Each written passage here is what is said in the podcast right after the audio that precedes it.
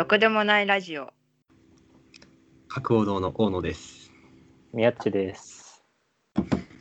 このラジオは、ろくでもないラジオというラジオ名でお送りします。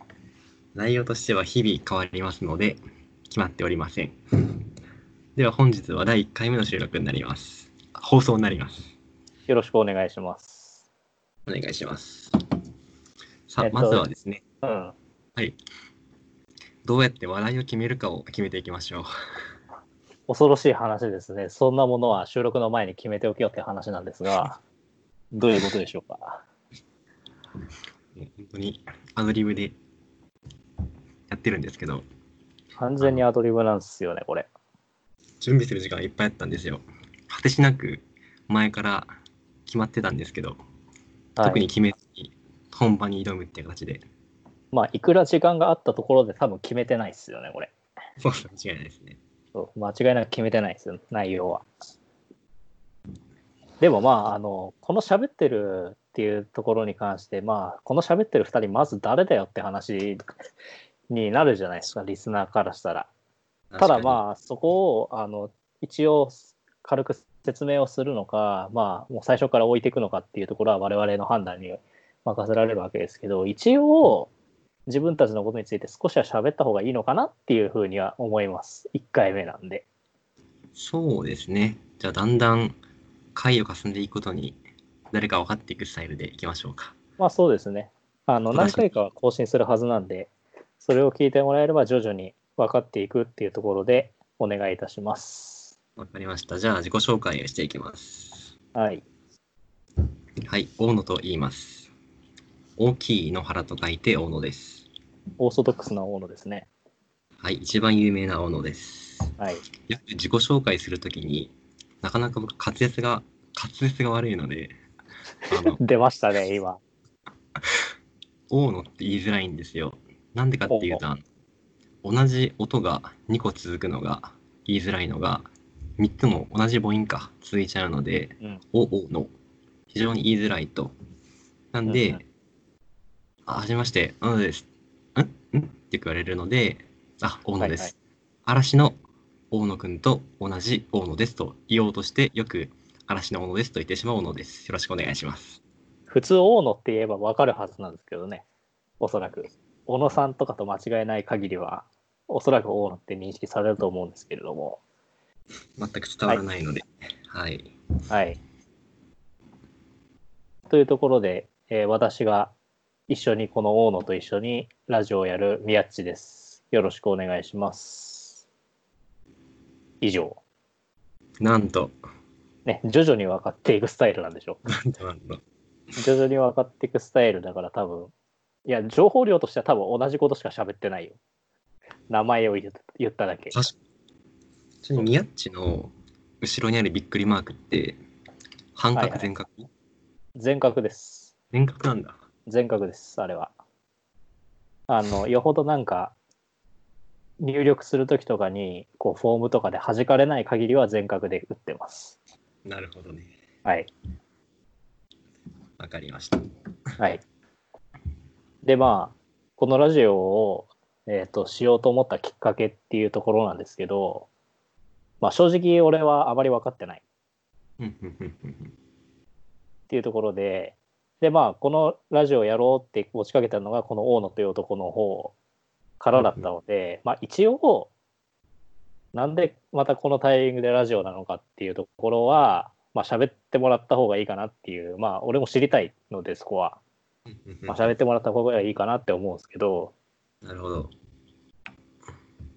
そうね、あのーラジオ実は昔やってて、2年前、3年前くらいかな。ラジオやっていて、で、その前にもラジオ結構出たことがあって、はいはいはい。西東京の FM さんとか、あとどこだろう、渋谷のラジオさんとか、はい。JWAVE とかにも実は出たことがあって、はいはい。JWAVE は僕出てること知らなくて、後から知ったんですけど、気づいたらなんでこの人こんなに、こんなラジオ出てるのかっていうのは、まあ、後々聞いていけばわかるってことですかね。普通の人こんなにラジオ出れないですもんね。そう。で、うん。なんでだろうね、ラジオをやりたくなったのは。その、あれだな。普段僕あんまり人と喋らなくて、うんあんまりコミュニケーションは得意ではないし、そんな好きではなく、基本ずっと無口なんですよ。僕、うんツイッターはすごい非常に荒らしていくタイプなんですけど、はいはい。まあ実際口数は少ないタイプで、けどまあ、ね、一方的に話したくなったりとか、一方的に聞きたくなったりはするときはあるじゃないですか。そうですね。で、ラジオってある程度なんか喋りはするんですけど、リスナーさんとの一緒に作り上げていくようなものかと思ってるんですけど、うんまあ今回は置いてきぼり感を大事にしたラジオをして、ただただ僕らが喋りたいっていう理由で始めました。うん。うん。まあ、あの、リスナーさんからのこういうなんか声とか、世間に言われるニーズとか、そういうのを取り入れようとはまあ思ってないですよね、我々2人。全くないですね。この2人。ただただ喋りたいことを思いつく限り喋っていくっていう、まあコンセプトなのかなっていう感じは僕はこのラジオに思っております。っていうので、まあ徐々にいろいろ分かっていくんでしょうけども、このラジオをスタートさせていきます。ろくでもないラジオでございます。ろくでもないラジオです。本当にろくでもないですね。期待は裏切らないタイプですよ。期待は多分裏切らないんじゃないかなと思いますけど、まあ、あの、何回か続けていく中で、確固たるものが出てくるのか、それともここんな感じでのらりくらりなのかは、やってみないとわからないということですね。まあ、毎回多分15分か20分かそこらの収録を1日1回で結構な数やるので、まあ、何回かこう同じ日に連続して撮ってますみたいな投稿が続くとは思います。なので、すごいその投稿された時の季節感とかはちょっとずれてるかもしれません。かなり無視してるかなっていう気がしてます。ちなみにこれ撮ってるのは6月4日、2020年の6月4日だということになります。この後何回かは多分同じ日に撮っているやつですね。ということで、よろしくお願いします。お願いします。さて、前置きが終わりまして、いよいよはい本題に移りたいと思います。問題ですかはい。では今日のお題はですね、苦手な食べ物に行きましょう。なるほど。まあ、あの、これももちろん僕初めて聞きましたからね。あそうなんだっていう感じですね。多分一番誰も求めてない情報だと思うので、まあ、しかもこれ第1回ですからね。第1回からなぜそんなネガティブな話題を出さなきゃならんのかっていう、あの、個人的なこと言うと僕僕の勝利一番合わない 話なんですよね。ネガティブなものって。まあ、喋りますけど。じゃあ、まあ、あの、その話題を振ってきた大野の方から。わかりました。なんていうか、その、その人を知るっていうのは結構、なんだろう。私はこうですって言ってもあんまりわかんないと思ってて、うん。その周りに関連するものから攻めていくと、その人がわかるんだよっていうのを某村上春樹さんが言ってて、某村上春樹さんが。はいはい。某村上春樹さんはそれ、うなぎの理論って言ったのかな。うんうん。ちょっと詳しくはう本を買ってもらって読めばわかると思うんですけど、うん。僕はね、カリフラワーがダメなんですよ。おーそれはまた、なぜ？味とかじゃないんですよね。食感がもう受け付けなくて、ああ、まあ割とブロッコリーやらカリフラワーとか、あのあたりは割とまあ味同胞というより食感が合うっていう感じの、まあ苦手論が多いのは事実ですね。ただ僕ブロッコリー大好きなんですよ。はいはいはい。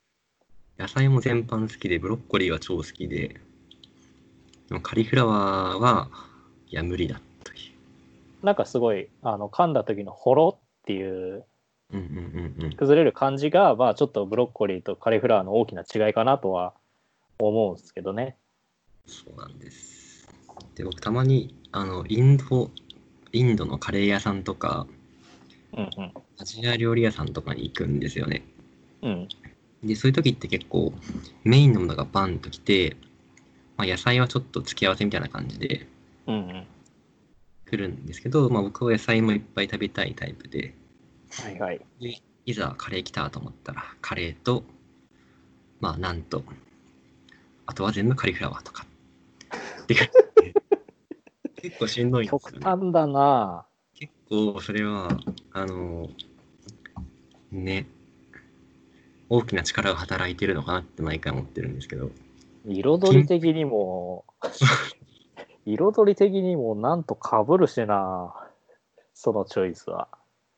非常に困ってるんですよねあんまり好き嫌いはないんですけど唯一食べれないものが結構大事な時に当たってしまうので困っているなっていう話でしたいや、恐ろしいですね。あんまり好き嫌いはしないんですけどっていう人が嫌いな食べ物って話題を振ってくるんだから、それは恐ろしい話ですよ。例外はあるんだよああ。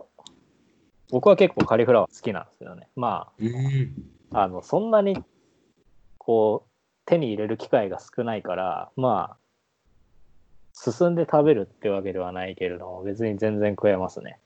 っていうので、まあ、私のターンですか。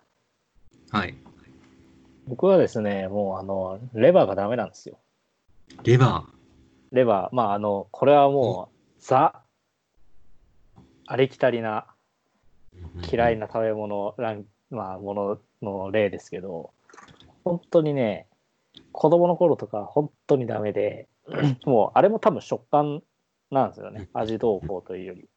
結局噛んだ瞬間の、まあ、すごい、あの、砂利っぽい感じっていうのが本当に受け付けなくって、で、まあ、大人になって割とまあ、食えんことはないぐらいのところまでは来たんですけど、まあ、どうにもやっぱり進んで食べる気にはならないし、焼き鳥とかでもレバーの串はまあ手をつけない。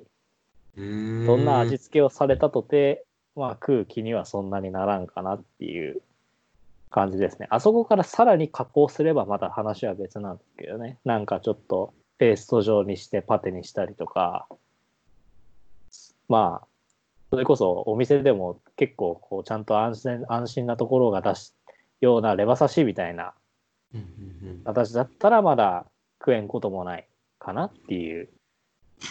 まあそれも結構昔の話ですけどね。僕と宮っちはレバ刺しがまだ提供されていた時代の人間なので、まあそうですね店で買うことができました。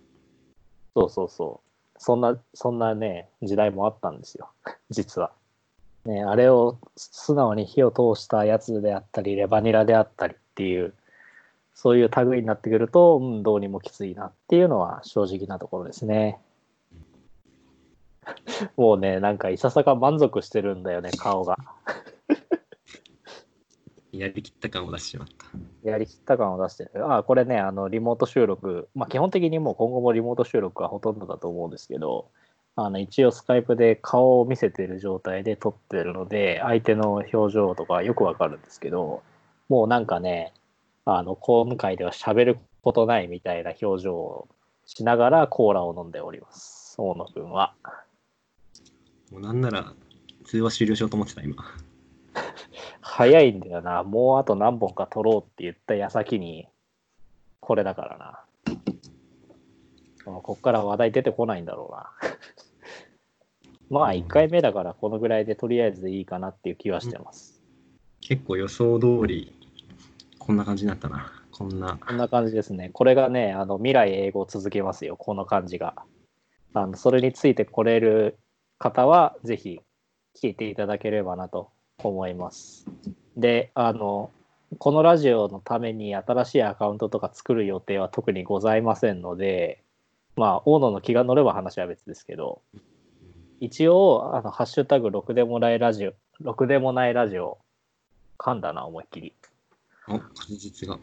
滑舌が、ハッシュタグろくでもないラジオっていうので、まあ我々二人が何かしらつぶやいていくと思いますので、えっ、と、もしなんか、こうだなとか、相変わらずだな、この人たちと思ったら、そのハッシュタグをつけてツイートをしてもらえるといいかなと思います。ツイートをしてもらったからといって、我々が拾う可能性は、まあ、今のところ万に一つもございませんが、まあ、一応それだけ言っておきます。